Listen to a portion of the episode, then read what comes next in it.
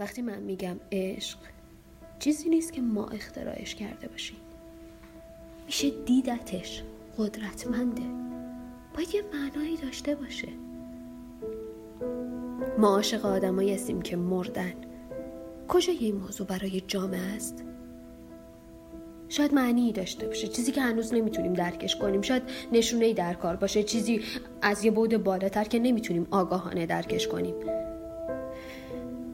من از اون سمت کائنات به سمت کسی که ده ساله ندیدمش کشیده میشم. کسی که می‌دونم احتمالا مرده. عشق تنها چیزیه که ما می‌تونیم از درون ابعاد فضا و زمان درکش کنیم. شاید باید بهش اعتماد کنیم. حتی اگه هنوز نمی‌تونیم درکش کنیم.